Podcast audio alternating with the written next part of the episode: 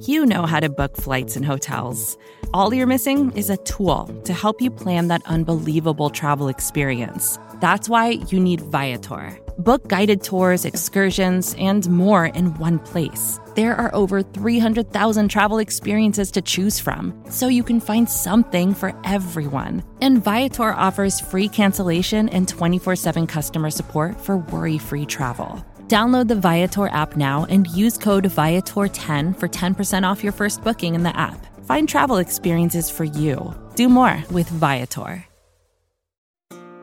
This episode is brought to you by State Farm. If you're a small business owner, you know that it isn't just your business, it's your life. And whatever your business might be, you want someone who understands. That's why you might want to check out State Farm Small Business Insurance. Why? Because State Farm agents are small business owners too, living and working in your community. That means they know what it takes to help you personalize your policies for your small business needs. Like a good neighbor, State Farm is there. Talk to your local agent today. Hi, I'm Kara Swisher, editor at large of Recode. You may know me as the keeper of so many secrets, but in my spare time, I talk tech, and you're listening to Recode Decode from the Vox Media Podcast Network. Today in the red chair is Scott Kupor, the managing partner of Andreessen Horowitz. He's also the author of a new book called Secrets of Sand Hill Road Venture Capital and How to Get It. Scott, welcome to Recode Decode. And joining us for this interview is Recode's finance editor, Teddy Schleifer. Hey, how's hey, it going? Teddy, how you doing? Good, thanks. Good. So we have, we're going to talk VC, Scott. Great. I heard we might do that. Mm-hmm. But first, I want to know, saying you're the managing partner of Andreessen Horowitz, it's one of the most important venture firms in Silicon Valley. Well, thank you. Do the very quick and dirty how you got there. Yeah, so very quickly, uh, I have been working for Marc Andreessen and Ben Horowitz for almost 20 years now. So Okay. I joined them when they started LoudCloud in 99. Right, so you can't leave. Did a bunch of stuff, right, exactly. And uh, when we finished up that gig, uh, I told my wife, maybe there's one more in us. And she's like, you must be a glutton for punishment, which Mm-hmm. I agreed. And so now I'm 10 years into this thing. What did you do at LoudCloud? So I did a bunch of stuff. I started on the finance side. So I had been an investment banker before. So I started on the finance side and helped take the company public. And then Ben said to me one day, "So look, look, as long as you're here, you probably ought to learn something other than finance." And so he put me in charge of a couple engineering groups. And then I spent most of my time in the field. I ran professional services, pre-sales, and support. And then did the same at actually at HP. So once we got acquired by HP, I ran the support business for the software business. Right, LoudCloud was an interesting experience, I'll bet. It was a very interesting. It was like a failure and then it sold, so then it wasn't, right? Uh, it- I would say it was a failure. I think that's a that's a was challenged, strong word. It was challenged. That exactly right. Right. We started at ninety nine. Challenged. And you know we grew from literally like zero to about six hundred and fifty people in Mm-hmm. about twelve months. And then of course the market you know did a slight turn, and we ended up kind of Yeah. having to drop down. We dropped down to about eighty people at our low point, and basically restarted the company as this company called Opsware as a software company Right. once we were already public. And eventually, look, if you held your stock, it sold for you know 1.6 billion to HP. So Mm-hmm. it actually turned out to be a fine investment. But you know there were lots of times along the way where you might not have decided to hold your stock. Right. What did you learn from that experience?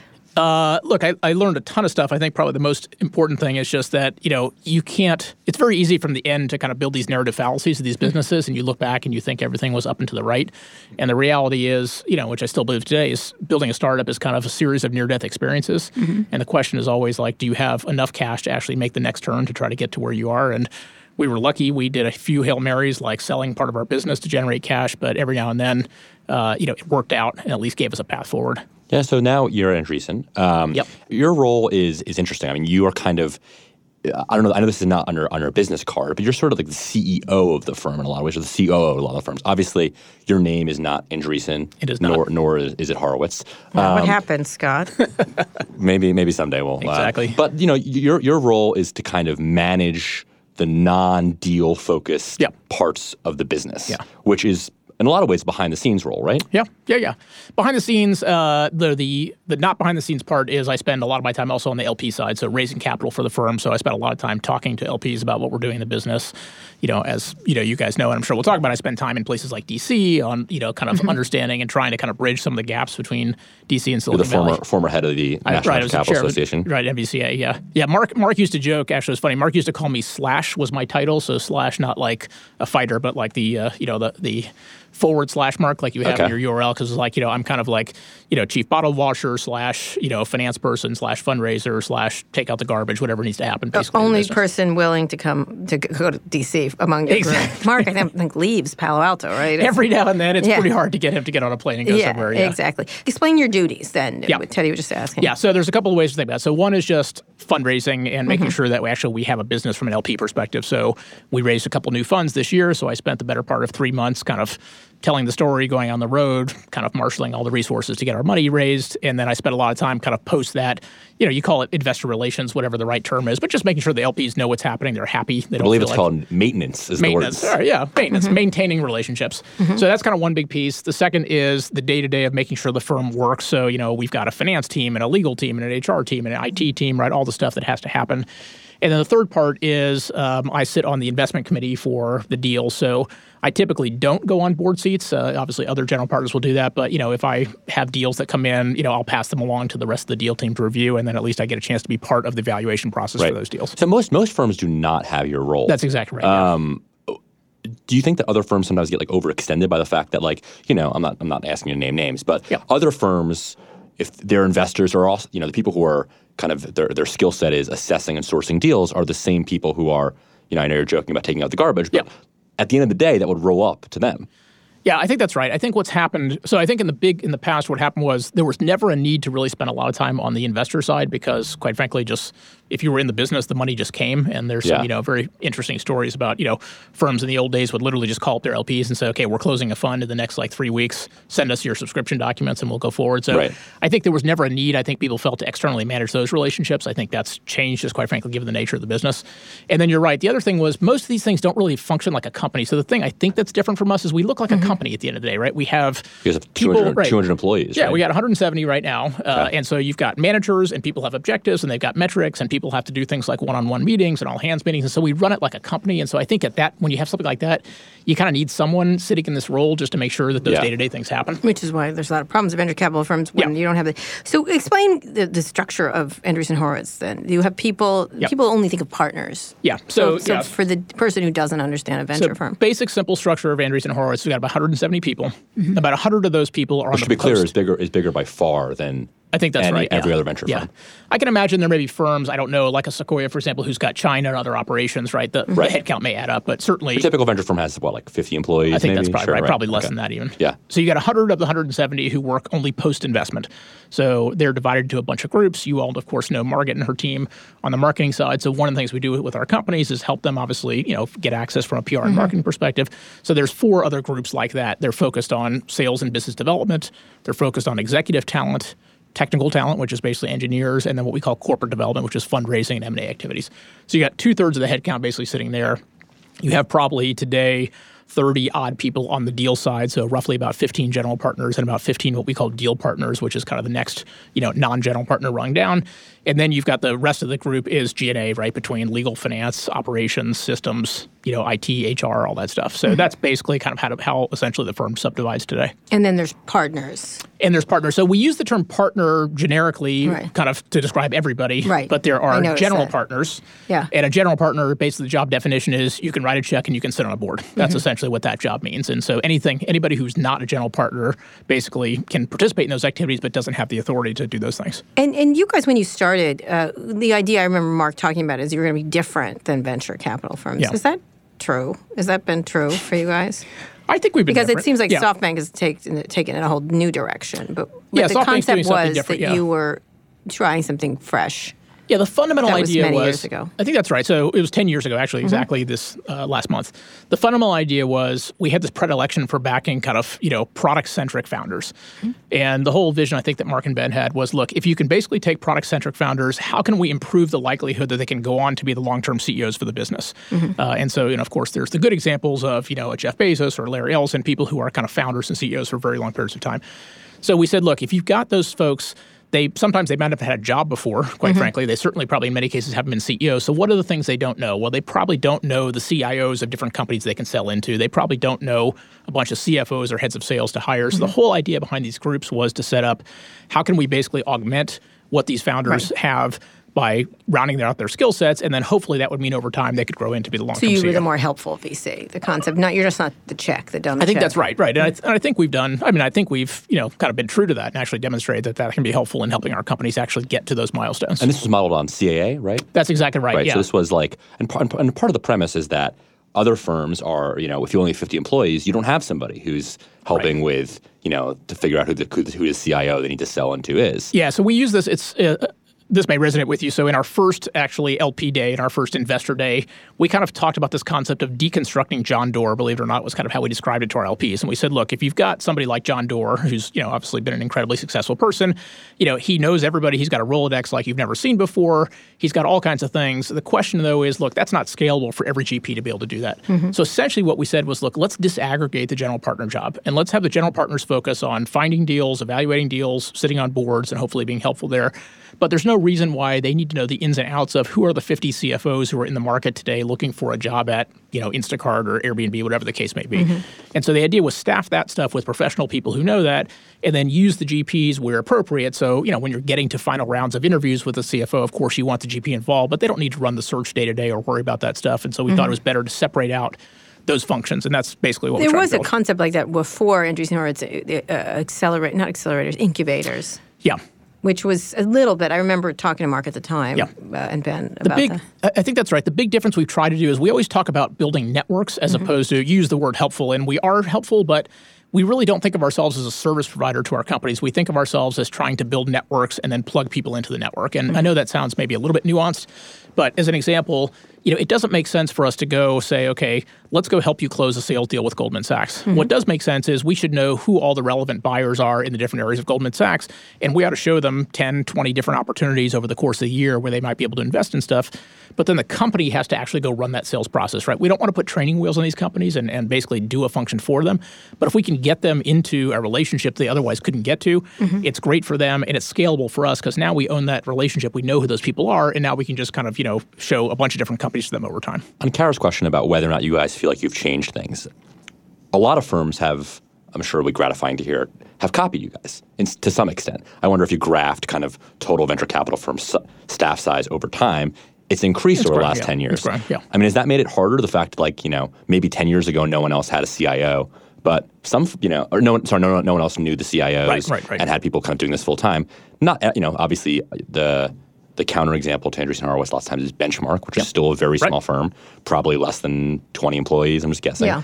But a lot, a lot of firms, which is probably flattering to hear, have have copied a lot of the Andreessen model. Maybe not quite 170 employees, but 50 to 70. Has that made it harder?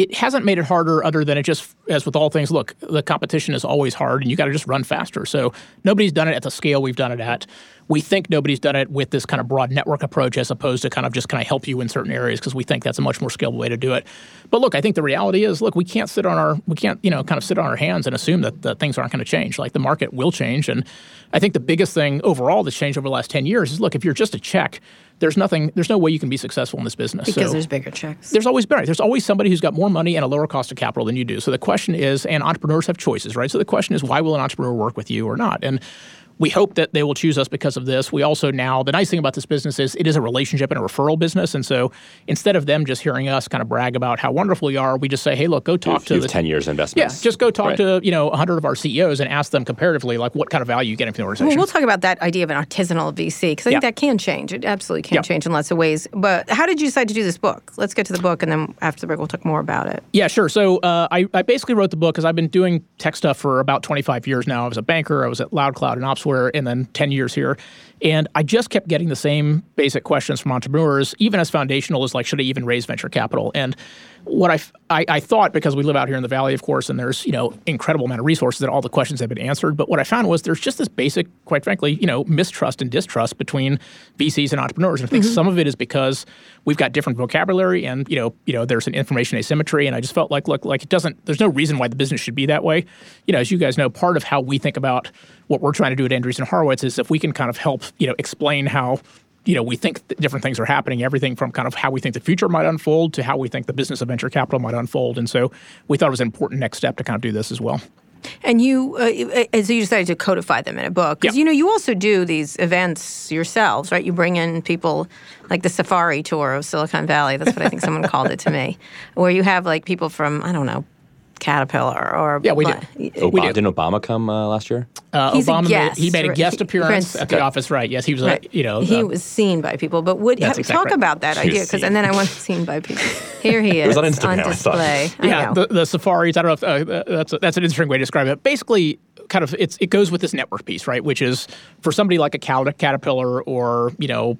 Home Depot or FedEx or something. Mm-hmm. Our pitch to them is to say, hey, look, we know you want to consume early stage technology. We also know it's just hard to do because there's no like great aggregation points. And so you can go like cover every single general partner at every single venture capital firm. Or our pitch to them is, look, come spend a half a day, a day with us once or twice a year. Tell us the four or five areas you're most interested in, and we'll basically curate a session for you, right? And we'll tell you kind of our points of view as to what's happening. We'll bring in four or five CEOs. And go, of course, our own you know interest over time is if we do this well, they'll be more likely probably to engage with our companies and buy mm-hmm. products and services. Right. But we've got to do it in a way that's actually beneficial to them because it's you know if it, if it feels transactional, it's not going to be actually you know very interesting to anybody. Right. So And that's it- that's kind of I think maybe that's the Safari concept. Yeah. talking So, about. I- so, so talk about th- th- this idea because that is that was something people didn't do. Right. They didn't do stuff like that. Those were kind of like sh- it's show and tell. I don't care. What do you want to call it? Safari, show and Yeah. tell. Well, What so where we stole it from was we stole it from the corporates who do something called executive briefings. Right. Right. So if you're an HP customer, if you're a big customer of HP, they're going to invite you out to, I guess it's Cupertino or Palo Alto. I don't know where they are today. And they're going to say, hey, let us come come into our customer briefing center and Yeah, we'll they tell you have all that the building. right. Exactly. Right. They always had a with, building with the that, nice right. drinks and stuff. Exactly right. You get Yeah. the good drinks and you get the glimpse into what the next what the future is. So we basically said, look, that exists for big companies, right? If you're an HP or an Oracle Google. or Google, whatever, you're going to see all that stuff. The problem is there's no analog on the early stage side. And so we said, rather than us just calling up randomly a CIO and saying, hey, oh, by the way, here's this really cool company, Databricks, for example, that you ought to go look at, we said, look, let's just systematically cover them and get to know their needs, understand them, and just basically make it part of their kind of corporate culture that once or twice a year they come out here And get smart. and get smart. Right. And then again, our view is look, if we do that over 5, 10, 15, 20 years and they see we're, we're being helpful to them, then yes, like we will get value out of it. Our companies will get value out of it because they're likely to purchase those products and services. All right, let's get back to the book. So you decided you were going to give away the secrets. Exactly. Yeah. I like the word secret. You like the word secret. It's a right? marketing word. yeah. yeah. You can imagine that I didn't pick that title that my publisher. I don't think did. you gave away the real secrets, but let talk. Like, so you decided you want to do this because people were getting the same. Yeah, I just felt like, yeah, like I was kind of bottled up all these questions that I'd gotten from entrepreneurs over the years, and I was starting. I actually started not to write a book. I was going to write a bunch of blog posts, and I mm-hmm. just found as I sat down to write, I had more to say, and I just felt like, look, there's if we can, from a positive value perspective in the industry, if we can actually get rid of some of the secrets, then hopefully it means we kind of lessen some of that kind of you know mistrust or you know kind of you know uh, issues that people have between VCs and entrepreneurs, and hopefully that means more entrepreneurship. I mean, the best thing I think that could happen for us, quite frankly, personally as a country, is we should have more entrepreneurs. We should have it more broadly distributed geographically. Sure. We should clearly have it more broadly distributed from a gender and ethnicity perspective. And some of that is, I think, just education of people understanding. You know, this doesn't need to be a black box, basically. Right. So when we get back, we're going to talk about some of those secrets. Wonderful. Uh, we're here with Scott Kupor. He is a managing partner of Andreessen Horowitz. He's also author of a new book called Secrets of Sand Hill Road: Venture Capital and How to Get It. We're going to take a quick break now, but we'll be back after this. This episode is brought to you by State Farm. You've heard it before. Like a good neighbor, State Farm is there. But it's more than just a tagline, because State Farm agents are small business owners themselves who live and work in your community. And if you're in the market for small business insurance, who better to work with than an agent who understands what it takes? State Farm agents can help you create a personalized insurance plan that fits your small business needs and budget. Talk to your local State Farm agent today about small business insurance. Like a good neighbor, State Farm is there. Hey, this is Scott Galloway, author, professor, entrepreneur, and most importantly, host of the Prop G podcast. We got a special series running on right now called The Future of Work, where I answer all your questions on surprise, the future of work. Questions including what are we missing when we work remotely, or how do we handle work life balance when a major opportunity comes knocking? From the provocative to the technical, we're offering insights you won't want to miss. So tune in to the future of work, a Prop G Pod special sponsored by Canva. You can find it on the Prop G Pod wherever you get your podcasts.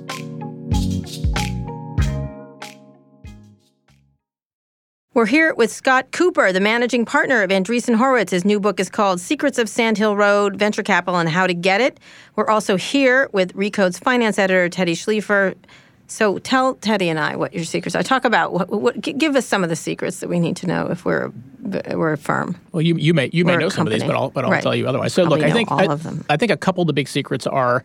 And I try to outline this in the book is you've got to fundamentally understand the incentive structure that you know venture capitalists operate under, and the reality is that most of what we do, unfortunately, we're wrong on, right? So probably at least 50% of what we do, we have this very polite way of saying you lose all your money, which we call it impaired capital. But basically it means you, you know, you made a bad investment. It turns out not to mean anything. Yeah. And then you make a little bit of money on a few things, but it, it only matters, it basically, you know, as you know, the only thing that matters is look, there's 10 or 20% of the things that actually matter, and that's what drives all the returns.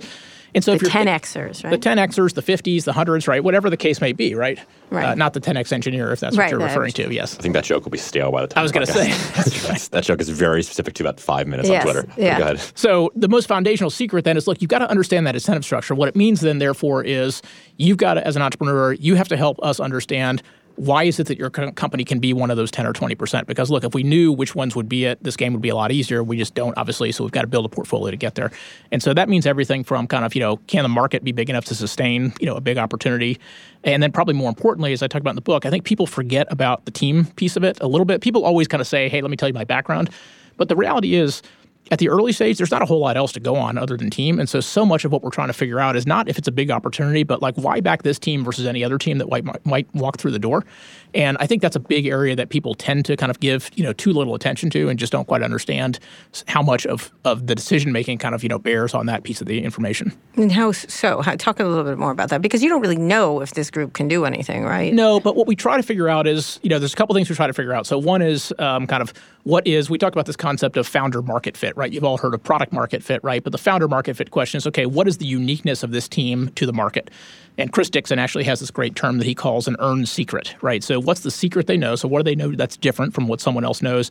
And then how do they earn it, right? So maybe it was their PhD thesis, maybe it was a problem they organically solved that they just felt compelled to build a company around. So something that says, okay, like I have some information that's not obvious to the market that kind of makes me uniquely suited. And then the second big piece that we try to get, you know, as much of a handle on is we use the term storytelling, but to me, storytelling kind of encompasses a lot of stuff. What it really means to me is can you convince someone to probably do something that's irrational for them to do at the time and follow you into an area where, quite frankly, they have no idea whether you're going to be successful, right? So, mm-hmm. you know, can I tell enough of a compelling story that you're going to go tell your significant other, hey, I'm quitting my job and I'm going to go take a 50% drop in my salary to do something because I think this person really is onto something? Mm-hmm. Or can you convince a customer who has no incentive and has all the risk associated with trying that? So, so much of that is, you know, kind of in, an intangible, but it's it's kind of, you know, people use the term leadership, but I think it's more than leadership. It's the ability to kind of take leadership skills and ultimately to convey them verbally or otherwise so people can actually understand and do things, quite frankly, and jump, jump off cliffs when they probably shouldn't. So storytelling, um, talk about that because sometimes that them be fiction. Correct. You know what I mean? Great, very- great, great stories can be false. I'm very clear about this in the book, which is yes, I'm not talking about yes hoodwinking people, and mm-hmm. so there's difference there. well, I think they believe it themselves. A lot of them believe it themselves. Some are I think hoodwinkers. I think people do right. So look, I think look, there's bad people, and there's no question about that. And I feel hopefully we do a good job of trying to figure that out over time. But it's really kind of can you basically kind of take a set of facts and help convince somebody and help them understand how you can get from here to there, even though there are quite frankly kind of logical leaps that you have to get to. I mean, my mm-hmm. uh, my I think it was my 11th grade English teacher used to say willful suspension of disbelief is kind of the way to think about it. And I think mm-hmm. that's part of this job is you've got to be able to kind of walk through this kind of set of, of this chain of events that may not be completely obvious, but at mm-hmm. least people come out and they say, okay, I know this person is gonna they're gonna walk through walls to try and get this done. I believe that people will follow them, that you know they will be able to hire people to actually follow them, and hopefully to your point, right, they're not hoodwinking people from a story, but they're actually creating a narrative Right. around what they're intending to do. right. So, okay, secret one is understanding incentives of VCs and how they work. Yep. What's what, what are some others? Um, a big thing that we see uh, people making mistakes on that I try to talk about a lot is how much money to raise. And so um, this is a, uh one that admittedly is hard sometimes as a VC to talk about because people believe it's self-serving. And, and so I try to explain it from a non-self-serving perspective. But a lot of people come in and they say, okay, look, I'm going to raise $8 million. And you ask them why. And they say, well, that's because that's what an A round is. And, you know, my buddy down the street raised that. And the real answer to that question is, look, how much money do you need to raise in order to de-risk the next fundraising opportunity for you, right? So we would love all these things to look like the narrative fallacy, which is they all go up and to the right. And that means kind of, you know, monotonically increasing your valuation over time. And the big mistakes I think people make is they randomly pick a number. They haven't actually tied it to exactly what the deliverables are. And then they either overraise and then put themselves in a situation where they've raised the bar so high that it's very hard to get to that mm-hmm. next round of financing, or quite frankly, they undershoot and find that you get stranded. And so again, it's a relatively simple thing, but something that you know at least when we talk to founders, almost nobody has given a whole lot of thought to that. Well, or VCs. I mean, that sort Or of VCs, becomes right, part yeah. of it. I, mean, think that's right. You know, being honest with each other is not one of the hallmarks of Silicon Valley fundraising. it seems like you know, it just sometimes I've been in rooms and I'm always like, you just made that up, right? Like you just actually made that up. Um, so it's it's so what is the smart way to fundraise then? Just how do you how would you put that together? Well, I think the smart way is It's in your, your interests. Yeah. Your, your, your cross purposes in many ways. Yeah, but I think if you're an funding. entrepreneur, so look, if you're an entrepreneur today, it's absolutely in your interest to talk to more than one firm, right? And Mm-hmm. I would say that even though that's selfishly against my own interests, it's the right thing to do, right? There are partly because there are different firms who Mm-hmm. may just be better fits, and partly because look, you should create competition. There's no reason why you shouldn't do that. Um, and then I think the right way to do it is to go in and say, okay, look. Here's what I can accomplish on, I'm just making up a number, but here's what I can do with $5 million, right? And then I think for you to have a reasonable discussion with your VC to say, okay, look, if I had $8 million, here's what more I could do. And therefore, do we both agree that, okay, that's worth it to basically raise more capital, potentially take more dilution, but certainly create a higher post money valuation in order to achieve that because it sets us up better for the next round. And I think I think people are unwilling to have that dialogue for some reason. And maybe it's because we are on opposite sides of the table and they worry that, look, we're going to push them to take more money because we want more ownership and they're going to try to do the opposite. But I think, you know, these are such long lived relationships that if you can't at least have that conversation at the front end, it probably doesn't set you up well for, you know, downstream. Right. And then knowing when you collect too much money, it creates a, probably a worse problem, correct? I think that's right. I think that's right. You know, look, I mean, I think if you take too much money, uh, presumably most cases what you've probably done is you've probably increased the valuation, right? Maybe maybe the VCs crammed you down or something, and you got more money for the same valuation. But more likely, you've put a higher valuation on it.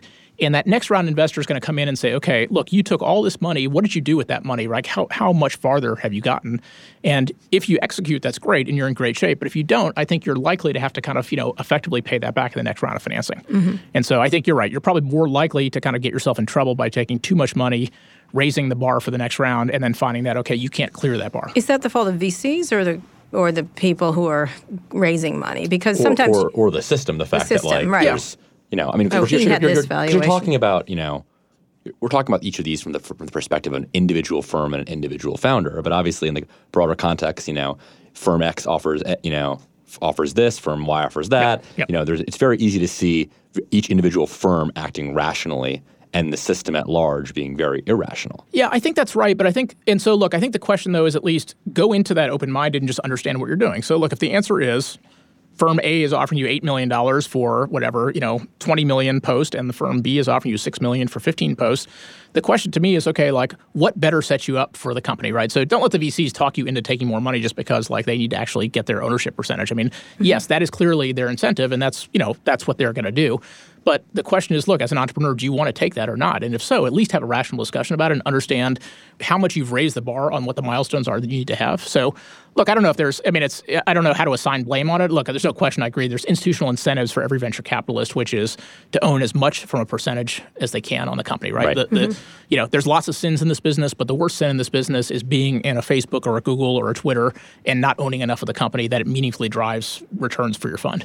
So mm-hmm. you're always going to have that institutional pressure from the VCs to actually try and kind of, you know, increase their ownership, and that either comes from more money at the same price or less money at lower price, right? And so I think you just got to at least understand that trade-off. Right. I have one kind of question about about a secret, which you obviously are, are very involved with, which most people don't have any experience with, which is dealing with LPs. Yep. Most people, you know, these are faceless institutions, a hospital, a pension fund, a rich billionaire in Malaysia. A school. a s- yeah, a school. Well, school I guess is one of the more recognizable ones. But most, like, so tell us what what are the incentives of an LP, um, and how does that kind of play downstream when it affects the startups that are funded, the Yep. products that people use. Give us kind of, you know, because I think that is a legitimate, not that the other secrets aren't secrets, but that is a legitimate black box Yep. to 99.9% of people in the Yeah, world. so uh, I do a whole chapter in the book on kind of the Yale endowment as a way to describe this. But basically, the way to think about it is look, the incentive of every LP is to generate as high as return as they possibly can in this asset class. And if they can, uncorrelated to the market. Now that's not always possible, but at least they're always looking. This is kind of their this is their alpha asset class, so kind of you know delta beat the from market, to beat the market, right? And to get as high absolute return as possible as measured by cash on cash returns. So they're as opposed just to to clarify, so these are people that are investing money into venture capital. That's exactly right. Right. Yes. And they have other investments that they're trying to Right, and that's right, that- and that's the important thing to think about, right? So they're going to get, they're going to balance out their asset allocation, and they're going to balance their risk by doing other stuff, right? Right. They'll have some Bonds, bonds, and they'll have equities, and they'll have credit, and all this other stuff. And so this is the asset class we're like, look, we're going for broke in this asset class, right? So, you know, it's funny, like if you could, the honest answer is, if you could deliver two and a half to three net returns consistently over 30 years, you would probably be in the top decile for sure of venture capital returns. But if you asked an LP today, they would say. Yeah, that's interesting, but I'd rather you have like five or six x one year, and of course they don't want you to have you know one and a half or two x, but they would rather you have kind of meaningful outperformance, quite frankly, in certain periods, even if it meant you didn't have consistent returns over time. Why is Um, that? Well, I think it's just because they aspire to get to those higher returns. So they think, look, if there's more variance, in some respects, variance is a good thing, right? It's kind of like buying an option, right? So you want volatility to a certain extent because when volatility happens on the upside, it really kind of can move the needle. But Got it. So, that's that's their foundational piece, right? That's what they're looking for, Yeah. right? So, so take us take us behind the scenes. What are LPs thinking about all day? What are your interactions with them like? Yeah. What What are their secrets? Yeah. So what they're thinking about all day long is uh, basically most of them are thinking about how do I get into the funds that I think are going to be most interesting, right? And it turns out in this business, right, for a long time that diversification has been a bad thing. In general, you know, returns are not evenly distributed in this Right. business, and so So there are a few firms that are really There's a few firms that are There really good. Tons of firms that are brand new. That's right. Maybe there's a diamond in the rough there. That's right. So for, if you're an LP at you know the University of Michigan, Yep. you're thinking about how do I get into Sequoia, Andreessen Horowitz, Yeah. Benchmark. Yeah, basically what they're all doing is they're all playing this barbell strategy right now, which is okay. The top end of the barbell is firms like us or Sequoia or others, you know, at least in terms, you know, by size, right? So they're like, mm-hmm. look, these are big established institutional firms. I can invest kind of at least at the scale I want to invest at. And they're basically saying, and this is rough math, but look, I'm going to put 75, 80% of my money into that end of the barbell as long as I can get into it. And then they're playing the complete other end of the barbell and they're saying, look, there's this whole emerging markets category. Dartboard. Right. I don't know. Right. Exactly. I don't know who's going to win, but I know there's going to be these some of these sub hundred million dollar funds that are going to grow up to be the next Andreessen Horowitz's, Sequoias, you know, benchmarks, Greylocks of the world, and so they're kind of playing it. They're, you know, if you heard them describe it, they would say, "Look, this is our farm team, right? And some will work, and some won't work. But if some work, importantly, we can scale with them, meaning we can put more dollars at work as they grow, because that's the other big constraint all these LPs have, right? Is there's a finite number of dollars in those Right. firms. So in a lot of ways, it's a, it's a it's a exact analogy of what you're doing. Of I think what that's exactly what right, yeah. Venture capital firms are doing with founders, Yeah. right? You know, you're the idea is if you back someone early, you know, and you have a relationship. I'm sure the first fund that Andreessen Horowitz did in 2009. No, or that was oversubscribed. Yeah. they're always oversubscribed. No, but I'm sure. I'm Well, sure they that- had the Marc Star. Right, Yeah, yeah, right. no, that, no, was- Marc- was Marc that was was a- a unique Marc was a huge part of that. There's no right, question about it, Sure, yeah. but you know, the idea is if you are in a great firm ten years ago and you take a chance on them, you're more likely to have That's loyal- exactly right. loyalty. That's exactly right. Sorry, if you invested in us when we were three hundred million dollars, you probably, you know, you probably had a ten or fifteen million dollar allocation in the fund, right? And now, of course, we've grown, and so hopefully, your ten or fifteen is now thirty to fifty million dollars. So you've got more dollars at work in at least what you believe is a better returning asset, right? Right. So that's essentially the way to think about it. The other thing, the other way to think about the uh, institutions is. Some of what they're doing is just, quite frankly, um, diversification from a from a dollar currency perspective. So the you know the reason why you've seen a lot of kind of non-U.S. money coming into venture over the last really probably ten or fifteen years uh, is because you've got people trying to diversify out of their own economy, and in some respects, quite frankly, dollar-denominated assets, no matter what they are, are more attractive. You know, kind of particularly in a you know in a in a changing economy. Well, pl- plenty That's- that's of money has money. been, has been the theme. Plenty. Absolutely. That's not a secret theme. That's It's not a secret at all. No, Right. it's but but it is a it's a major benefit that the U.S. venture capital system has among other venture capital systems, which is there is a relative attractiveness to dollar-denominated assets relative to foreign currency dollar. uh, In, in, in your experience with LPs, do you feel like they're totally 100% financially driven? Like, do you think the question is like, I get a dollar and eight cents on the dollar here, and I get a dollar and nine cents on the dollar here, so I should definitely choose that firm? Or do you think there's No, any, yeah, there is other any stuff. broader, mission-driven, political, symbolic, any sort of other considerations? Yeah, there are there are there are at least two things I think that are relevant to them. One is kind of institutional staying power, right? So they want to believe that these firms are going to be institutional and around for a long time, uh, and that's important to them. So again, at the margin, if you if you're choosing between kind of a single person GP firm and you know let's just take Accel, I'll just pick one, right? At the margin, even if they had identical returns, those dollars are going to go to Accel because the institutional nature, because they want people who can report and do the kind of institutional things they need them to do, and they like like the longevity. They like the idea that I can invest now and I can keep investing.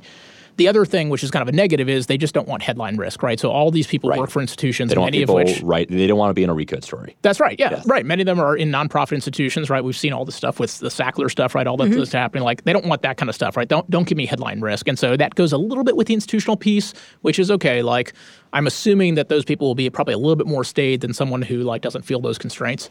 Those are the main things. From a pure mission driven perspective, though, really not. In fact, actually, it's interesting. Most of our LPs are nonprofits, and so look, they're like, look, the, the nonprofit piece is completely independent from the investment piece. So if you go to a Ford Foundation or somebody like that, the people who do the grant making, quite frankly, I'm not sure, even sure they know who like Eric Doppstadt is, who runs the runs the endowment there, uh, and so they're very very distinct. So like they they would rather say, look, let us handle the nonprofit mission driven stuff. Your job is to fund that portion of our business. Right. All right. We're here with Scott Kupor. He's the managing partner of Andreessen Horowitz. When we get back, when we're going to talk about secrets about founders that are in trouble and Oh, other wonderful. issues going forward. His new book is called Secrets of Sand Hill Road Venture Capital and How to Get It. We're going to take a break now, and we'll be back after this. We're here with Scott Kupor. He is the author of a new book called Secrets of Sand Hill Road Venture Capital and How to Get It. He knows a thing or two. He's the managing partner at Andreessen Horowitz, which is the fancy firm of Silicon Valley now. You're kind of like the status quo now, and you were trying to be like the Mavericks, right? Is that right? Now we're, we're the Navy. We're not the pirates anymore. At this Yeah. Point? Oh, that Yeah. pirate thing. Why do people in Silicon Valley do that? None of you are like pirates. Is that right? Okay. You're not. I know. We, we find memes and we like to latch on to It's them. I'm sorry. ridiculous. Anyway, besides that, so talk about that that idea of, of some of the things when you're in a company, because Yeah. most of your time is spent with the companies, not necessarily anything else. But what are some of the things that uh, you think are important to think about that people don't realize? Yeah, look, I, I think, um, and I, again, I talk about this a little bit in the book. Like, so much of being inside of a company is creating and uh, establishing momentum in the business, right? So, look, you all know better than anyone else. Like, the, the market for talent has never been more competitive, and and I don't see any reason why it's not going to stay competitive. And so, you know, part of what's so important and part of the reason why we talk about things like raising the right amount of, right amount of money and raising at the right valuation is you want, if possible, everything to kind of go up and to the right, right? You want mm-hmm. the story, you want the arc of your story to always be consistent, right? And so if you think about a fundraise event, the worst thing that can happen to you is you've been telling, you know, you're the CEO, you've been telling your company all along, hey, we're doing great, like we're hitting all of our metrics, and then, oh, by the way, we go out and raise money and either we can't raise or we raise at a valuation that people, you know, kind of don't like. I told the story in the book when we raised money at LoudCloud we raised money uh, literally nine months after the company started at an $820 million post money valuation. We raised $120 million. And Ben and I were kind of going to do an all hands meeting and basically pat ourselves on the back and tell everybody how wonderful we were. And it turns out that everyone was upset because we didn't raise it a billion dollars. And this is before, quite frankly, we even had the term unicorn. And, you know, it was crazy. Like the idea that we'd raise it a billion dollars was insane. But there was another company, Storage Networks, which you may recall was a long time ago, basically did raise at a billion dollars. And so, quite frankly, it, you know, the immediate interpretation from the company's perspective was okay, like, are all the things you guys are telling me true? Which is like everything you said about how well we're doing. Does the market actually reflect that? And so I think that's probably one of the most important things that we try to convey to our, our companies is really making sure that you think critically about the fundraise process because it really does become one of the few report cards that you have from an external audience on your company. Right. Do you feel like founders are actually doing that though? Uh, I think they're trying, and I think Right. that's sometimes why you see them actually pushing valuation. You know, sometimes maybe ahead of where the progress of the business is. Right. Right. And we saw a lot more of this. I, I've seen less of it, to be quite honest, now than I did in the 15-ish timeframe, where you would see more structured deals where people would get the headline valuation they were looking for, but there were things like ratchets or other stuff that was kind of funky going on. So I think there's been a little bit of a I wouldn't say a reckoning, but I think people have a greater realization that those things can come back. You know, the Square IPO that happened, right, where you had kind of you know you had this private round at 16 bucks and the thing goes out at eight, and then the the 16 dollar guys, of course, have this you know full ratchet that ratchets them down to eight. That was the first kind of public time we had seen kind of the negative effects of some of these terms that come back to haunt people, and so I think that gave people a little bit more of an awareness that it's you know if you can get a clean deal with slightly lower valuation, you're always better off than getting one of these structured deals at higher valuation. It's not entirely in the you know kind of water yet these days, but I think it's more in the water than it was kind of in that you know 2012 to 2015 timeframe. What are some of the other things? Giving founders money back or founders control, for example. Yeah, so founders control. Um, I hate that, as you know. It's Yeah. my least favorite thing. I, I I hear you. I mean, I think the reality is, look, that's largely market these days for most companies. Um, you have to give them control. in most cases, yeah. So at least at the board. Why is that good in any way? I think it's complete bullshit that they are protecting the company. They're never Yeah. unprotected. So I think what happened was, and this was before we were in the business, so I don't want to I don't want to say anything bad about anyone else. I think there was this meme out there that look, the VCs were sometimes kind of you know uh, you know not as rational about moving entrepreneurs out of the business, right? That people would replace CEOs too whimsically, and mm-hmm. so I think this was a big this was a big push against that, which is say, hey, look, this is my company. Like you can't just wake up one day as a VC and stack the board and basically say you can push me out. Mm-hmm. Um, now I was agree with what, you. The Steve Jobs thing, it turned out okay. I mean, from where? No, I think it came. I think it came even before. Uh, you know, I think it was more in the earlier days of like you know kind of the 90 the, the 90s. I think there was a mm-hmm. lot of firms who developed a reputation at least that they would kind of churn right. founders out more. I think what happened was Zuckerberg did a really good job, uh, to his credit. This when, is Mark Zuckerberg. Yeah, Mark Zuckerberg. Sorry, did a really good job when they raised capital. As opposed to the other Zuckerberg. Uh, you know what? You never know. People might not know. You know, yeah. Right, that's a good point and that kind of became the template for a lot of firms. And I think what happened also, you know, this is a little bit of a market thing, was the law firms also viewed this as part of their value add. They said, hey, wait a second, we're going to be on the founder side of this stuff. And so, I mean, I can tell you this just from when we started the business, everybody would come to us and they'd say, great, here's the governance structure for the business. And we'd say, okay, what's, you know, where's that coming from? And they're like, well, that's what Mark Zuckerberg had. And we said, okay, like right. that's fair, but like there are not not everybody He's like is the Mark gift Zuckerberg. that keeps on not giving. what, so so why do you do it when it's not good necessarily, or well, do you don't care later when no, it's public? I, I, do. We do care. I think the problem is to be competitive in the market today. You there are certain things them. you can do, right? But I think it's pretty hard in most cases not to have a founder-controlled board today. Right. Um, you know, I don't. If you ask any venture capitalists, they probably say they don't like it, but I think the reality is that's probably where the market is today. Right. Now, there's other stuff that's more, you know, that people sometimes ask for, which is people want super voting stock for founders, right? Right. right. Or they want other stuff. And I think in general, you know, we have, you know, in our firm, and I think the industry has been pretty good at pushing back on that stuff and saying, hey, look, when you go public, we understand there might be reasons why you want dual class structures and let's deal with that kind of stuff. But while you're private, like, you know, we need to kind of be careful about, you know, at least trying to maintain some reasonable semblance of governance.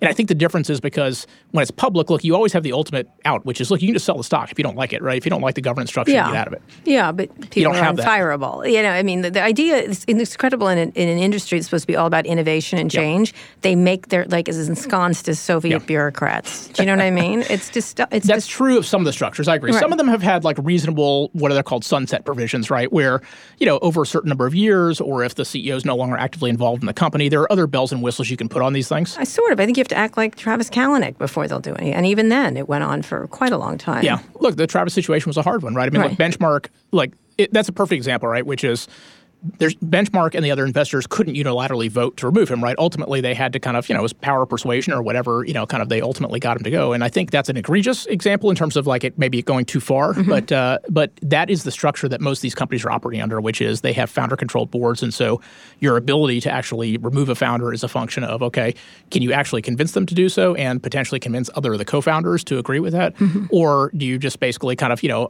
the only other option you have is kind of make a noisy exit right? And say okay look we're not going to be involved in this company, which is I don't know if that's what happened in the Uber situation. But my guess is that you know at some point that probably came up in the conversation. What about giving money to founders, uh, taking it out? That just happened with WeWork. Yeah, WeWork seemed. was a big number, and it was Groupon before that. There were lots of them before yeah. that, but there's been some. And it's, it's, Bird did some of that as well. Bird. Yeah, it's definitely. Um, so I would say it's much more common, and the dollar values are bigger. So mm-hmm. even you know ten years ago when we started in the business the idea of kind of a million, two million dollars, right? The, the theory was right. The theory was yeah, like let's release the pressure valve, let's let you buy a house, and therefore that ought to incent you to kind of have much longer runway in the company. And I think for the most part that's been true. But what's happened over the last ten years is those one or two million dollars have gone to you know. $700 million obviously is definitely a big number, but they've gone to kind of 5, 10, you know, kind of 15, 20 million dollar numbers. And I, you know, I think at some point in time, you start to get misalignment at that, that point in time. The idea being that a founder would be somehow that you know Adam Neumann or whomever would be somehow less likely to put to burn the midnight oil because he's got a nice house anyway. Whatever, if WeWork fails, it doesn't really matter. Yeah, I think that's you know that would be the that would be the concern, right? You say, okay, look, with seven hundred million dollars in your pocket, right? You know, yes, it's nice to have the other several billion dollars I'm sure he has from an equity perspective, but like, is your life meaningfully different at that point in time? Whereas, look, if you took a couple million dollars out, it enabled you to buy a house and kind of, you know, have a little bit more stability, you know, kind of with your family. You know, I think you'd argue if you've got, you know, 95 plus percent of the money still locked up and you've got, and it's a meaningful amount that that would actually drive behavior. Yeah, I think that's the concern. So what do you think of those? So look, I, I think we ought what if a founder came to you and wanted this, the hot company? What do you do? What we would like to do, so what we try to do first of all is to say, hey, look, let's understand the situation, right? So if it's a house or something else, quite frankly, our view is, look, either you know, many of these guys are not taking much salary, so part of it is look like let's just let's fix the salary, let's do stuff like that, and let's not mm-hmm. touch equity if we can, or let's figure out again what is the reasonable amount of money that you need to feel like you can sleep well at night and you know kind of still not have impact on your motivation. I think the real solution to this problem, though, is we have to figure out how to actually get these companies public earlier. Is my Right. personal view. Which I want to get to. Yeah. So, I mean, that I think is the real underlying problem, which is this was not an issue. You know, this was never really an issue until we got to this point where companies were staying private 10, 12 years. And you see this with employees too, right? You see companies doing these employee tenders now, you know, on a fairly regular basis. Right. Mm-hmm. These are, to me, these are not these are not solving problems. They're just basically, you know, they're kind of, you know, treating Pushing the it down the patient to a certain yeah. extent. Yeah. But the real solution to these problems is get these companies out at a reasonable period of time and let people actually have liquidity in the public markets, and then, then everyone's got an equal opportunity to either sell or hold if they think there's more opportunity left in the company. And how do we do that? Uh, so I think there's a couple things. Uh, one is uh, to, to get companies public earlier. Yeah. yeah. So one is just look. I think as an industry, we have to do a better job of helping companies understand why being public is a good thing. And uh, so I think as you know, sitting on boards and other stuff, we've got to we've got to help them understand. it. I think we gave people. I think we all. Understandably, or not understandably, got caught up in lots of the issues about being a public company and all the concerns. And I think we probably, you know, basically delivered the wrong message in some respects to companies and told them, look, you know, Well, you gave them so much money. You're giving them so much well, money. I think the money. I guess my. I believe the money followed as opposed to the money was was a leader. So I think personally, what happened was companies started staying private longer because there was this desire to not go public, and then I think what happened is then the public money basically came into the private market. And I'm mm-hmm. not. I'm not trying to say that the VCs themselves aren't responsible at all, but I actually think the money followed kind of what was already a trend. If you look at some of the data, the trend in terms of later IPOs and fewer IPOs actually started well before you started to have like these massive amount of money at the later end of the mm-hmm. market. So I think we've got to help people do that. I think we've got to try. I mean, it's one of the things we're trying to do in DC is to try to figure out are there things we can do to actually help uh, make it easier for companies to go public earlier. So uh, I spent a bunch of time with the SEC and others talking about okay, like how can you create a small cap IPO market? So it used to be right that 80% of IPOs were like sub 500 million dollar market cap companies. That's just that's completely gone. Like there's Yeah. no way that's that's happening now. And there's not great solutions there, but there are some solutions that are on the table to try Like to increase liquidity. stock. Right, long-term stock exchange might be a good example. Um, you know, we've got these 40 exchanges, right, that stocks trade on publicly. Like one of the solutions that people are talking about is okay, maybe for smaller cap companies, you shouldn't trade on all 40 exchanges. You should trade on two or three so you can aggregate liquidity at a fewer number of places, and that will kind of make these stocks trade a little bit better. So it's things like that which improve the trading dynamics of the stocks, I think are important. And then the third option is if we don't solve that problem, then I think we're going to have a more liquid and more structured secondary market. So mm-hmm. I think I wouldn't be surprised Which if is sort of the status quo. well, but it's not very liquid or structured today. So in other words, it's structured in the sense that basically you can go, you know, you know, I, I as a, an, a venture capital firm can go buy employee shares. Or I can go sell, It's or somebody can buy shares, but it's hard to do. And there's no real trading dynamic. So I wouldn't be surprised if you see over time you have more secondary trading happening, and it looks a little bit like a public light market. So it will have some So SEC. none of the scrutiny. No, no, I think it will have some. I think it will have Okay, some. how So- would that? Because it feels that feels great to Silicon Valley. Yeah. No no, no, scrutiny. no, and no, no. I'm not of- saying no all- scrutiny. I've yeah. never, I've never said no scrutiny, and uh, and I don't think there should be. But I think you would have some oversight from the SEC or some organization like that, some information disclosure that people can monitor, and not necessarily continuous trading. So not necessarily something you can do every day, but there are periods of time. Maybe it's monthly or something see. like that where you can do something. Because the idea now, right, is like if you want to buy shares of, you know, if you wanted to buy shares of Slack, you know, a year ago, it's not like my parents or you know your parents could just show up and buy a share of Slack. That's exactly right. Like It's you hard to do. like, I mean, you had to know somebody probably, or and also then you wouldn't really have, you know, part of the point of the public market is that everyone has the same information, right? Yeah. In this situation, you know, if you're a client of Goldman Sachs, maybe you do have certain information about right, Slack, right. but other people don't. So that's where that's what you're getting at. That's exactly right. Yeah, and so some type of exchange, right, which is kind of a quasi private, quasi public exchange, where you just you have some information sharing requirements that the SEC oversees, and you have some kind of trading capabilities, and and and therefore maybe we don't have this like massive divide between you're private for ten years, and then all of a sudden you flip this magic button, you're public. There's some kind of almost on ramp in some respects to the public markets. So, uh, last two things we want to Yeah. talk about. The amount of money in the market, Yeah. the entrance of soft. I'm going to use SoftBank because that's Yeah. the one. Yeah. What do you actually think of them? So the very honest answer is the impact of SoftBank today is actually a lot less than it was three years ago. So, Okay, how so? Because three years ago, SoftBank was literally a game of one. They were the mm-hmm. only one who had you know 100 billion dollars worth of Right. money that they were even conceivably Right. thinking about doing. And so what that did was that enabled them to kind of say, hey, look, we're going to pick one bet in this category, and so somebody gets our money and basically everyone else doesn't. And there weren't other sources of capital necessarily for those other players. The big thing that's happened over the last three or four years is there are now many more players, not necessarily at $100 billion, but who can write 300, 500, you know, plus million dollar checks, right? You've got, you know, folks like TPG or KKR, you got a bunch of the buyout firms doing this. You've still got hedge funds and mutual funds playing, albeit less. Even the sovereign wealth funds now, a lot Right. of them have direct investing efforts.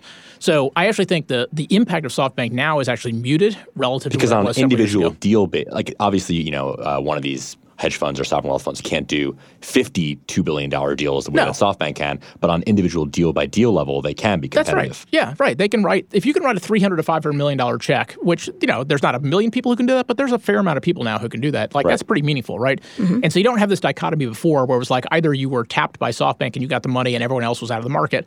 Now there is kind of more, I guess, healthy competition in the sense that What did it do to the market with these numbers then? It's that you're just saying that now there's more giant Bigfoot. There is, yeah. And so what it's done is, if you look at the numbers, is something like last year, 60 or 70 percent of the dollars that were invested last year all came in 100 million dollar plus round sizes, right? So Amazing. of the roughly 100 billion dollars, I think last year they got invested in the U.S. about 60. I think it was 65 to 70 percent of it was in these big rounds. Is so, that a good thing? well, Because we're at we Yeah. we're at a low of new startups, small startups, correct? Like there isn't.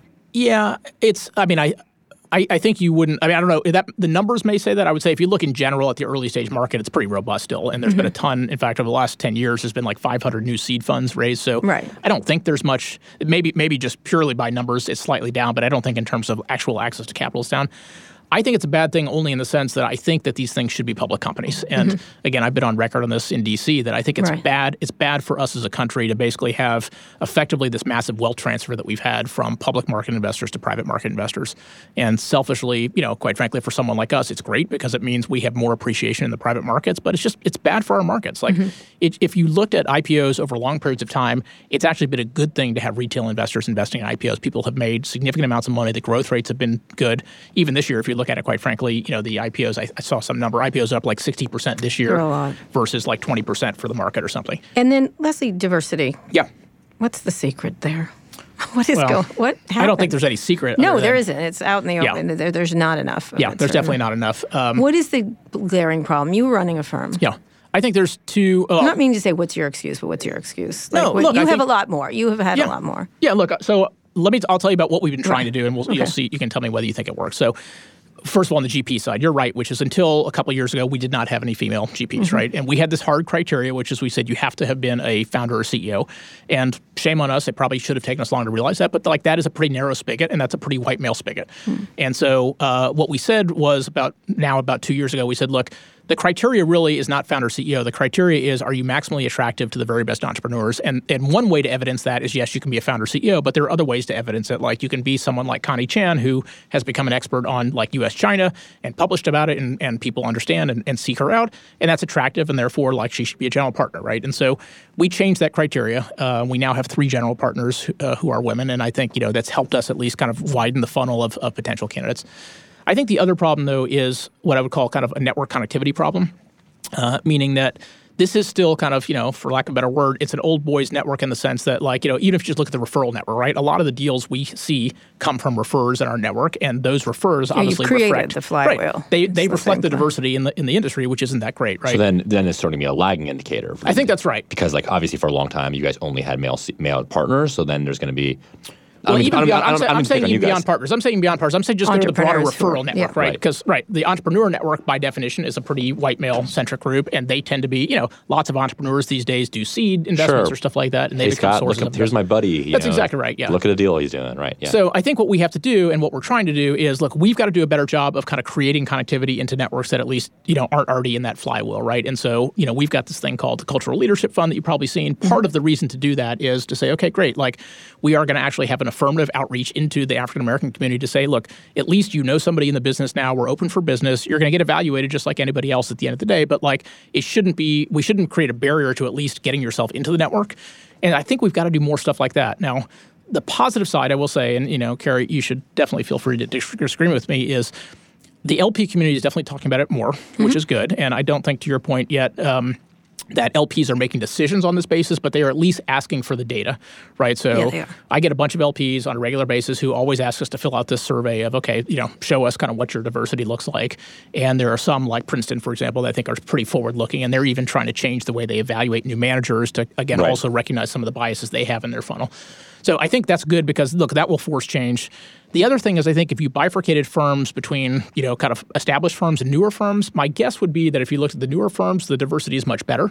And I realize, obviously, those are small numbers still, but uh, I, I, think if you kind of if you bifurcate by age, I think at least we're making some progress in that respect. Mm-hmm. So the reality is, look, it's going to take time, you know, partly because look, like there's a finite number of jobs they don't turn over very often, and I'm not trying to make excuses, but I think that's right. the reality. That's, it's called the Jeff Bezos excuse, just so you know. Is that right? That's okay. what he said at a, a staff meeting. He okay. said, "Well, everyone's so great. I like everyone here." And Right. Yeah, look, there are uh, okay. Uh, yeah, but I think at least I think as an industry, people are talking about it a lot more. And again, I think the right. LP push is actually going to be very helpful. Right. I mean, that that to me feels like yeah. a lever that could actually force change. Right. If yeah, if they actually made changes on but it. But this right? is not. So. I mean, that side of the table is not public in general, and they're not. Right. I don't think they've kind of lived up to a lot of the responsibilities. No, right. It's going to be very. I think it's going to be slow on that side. Have they're going to ask the questions. Groups that have formed, like All Allrise, been impactful on you all? Yeah, I think so. I certainly think so. Yeah, I think they've done a good job. At least they've they've kind of helped at least this kind of connectivity piece, right? Which is to making sure at least or that kind of, or yeah, yeah. So to me, boards are really the unexcusable yeah. part because that there's certainly plenty of. I think that's right, and yeah. that's not, and that's not tied to a venture that's capital firm. no, but you right. can help yeah. with that. We have uh, you you may know this, but we've done this board mm-hmm. program for a couple years now, where we've tried where we basically do a training for women and for minorities who are interested, and we go to our portfolio companies and we say, hey, look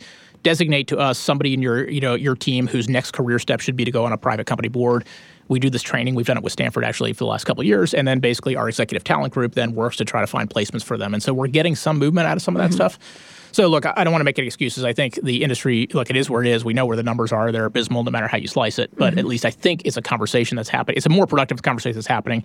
And I, I do agree with you, Teddy, that I think limited partners are not there yet, but at least they are starting to ask the question, and so they're definitely. And it's not, and it's not like that network is not heavily white and heavily male either. Yeah, you know, it's it's a. I will say the one thing is it's there's actually a lot of there's very heavy female representation in the LP community. You think it's more so? Okay. And I don't know. I don't know if that. I don't know if I can prove that, but I can tell you if I look at our if I look at our LP base, the number of female CIOs in yeah. our LP base is actually you know it seems to me way better. It's certainly way better than what the managers are on mm-hmm. the GP side. Okay. And I don't know if the, I don't know what the reason is for that. I don't know if there's some other reason how that's happened? So has the have the I don't know if it's a word the Kleiner Perkins effect changed? Is that over? The I, there was a the whole time when it was you know we can't have women venture capitalists here because if I do, then I'm in trouble. Is that because I had a back and forth with, with Ben Horowitz about that actually? Yeah. About that issue. Has that shifted finally? I don't see that. I really don't see that. And uh, and look, I don't know. I, I won't speak for Kleiner or for Ben actually, but I don't see that at all. Look, I think I think people are aware. I think people are responsible way. I, I, think that's right. I think people are approaching it responsibly. People are trying to do. I think the things like that we did, which is okay. Look, do we have job criteria that just by definition, whether whether purposely or not, it, actually yeah. you know is like not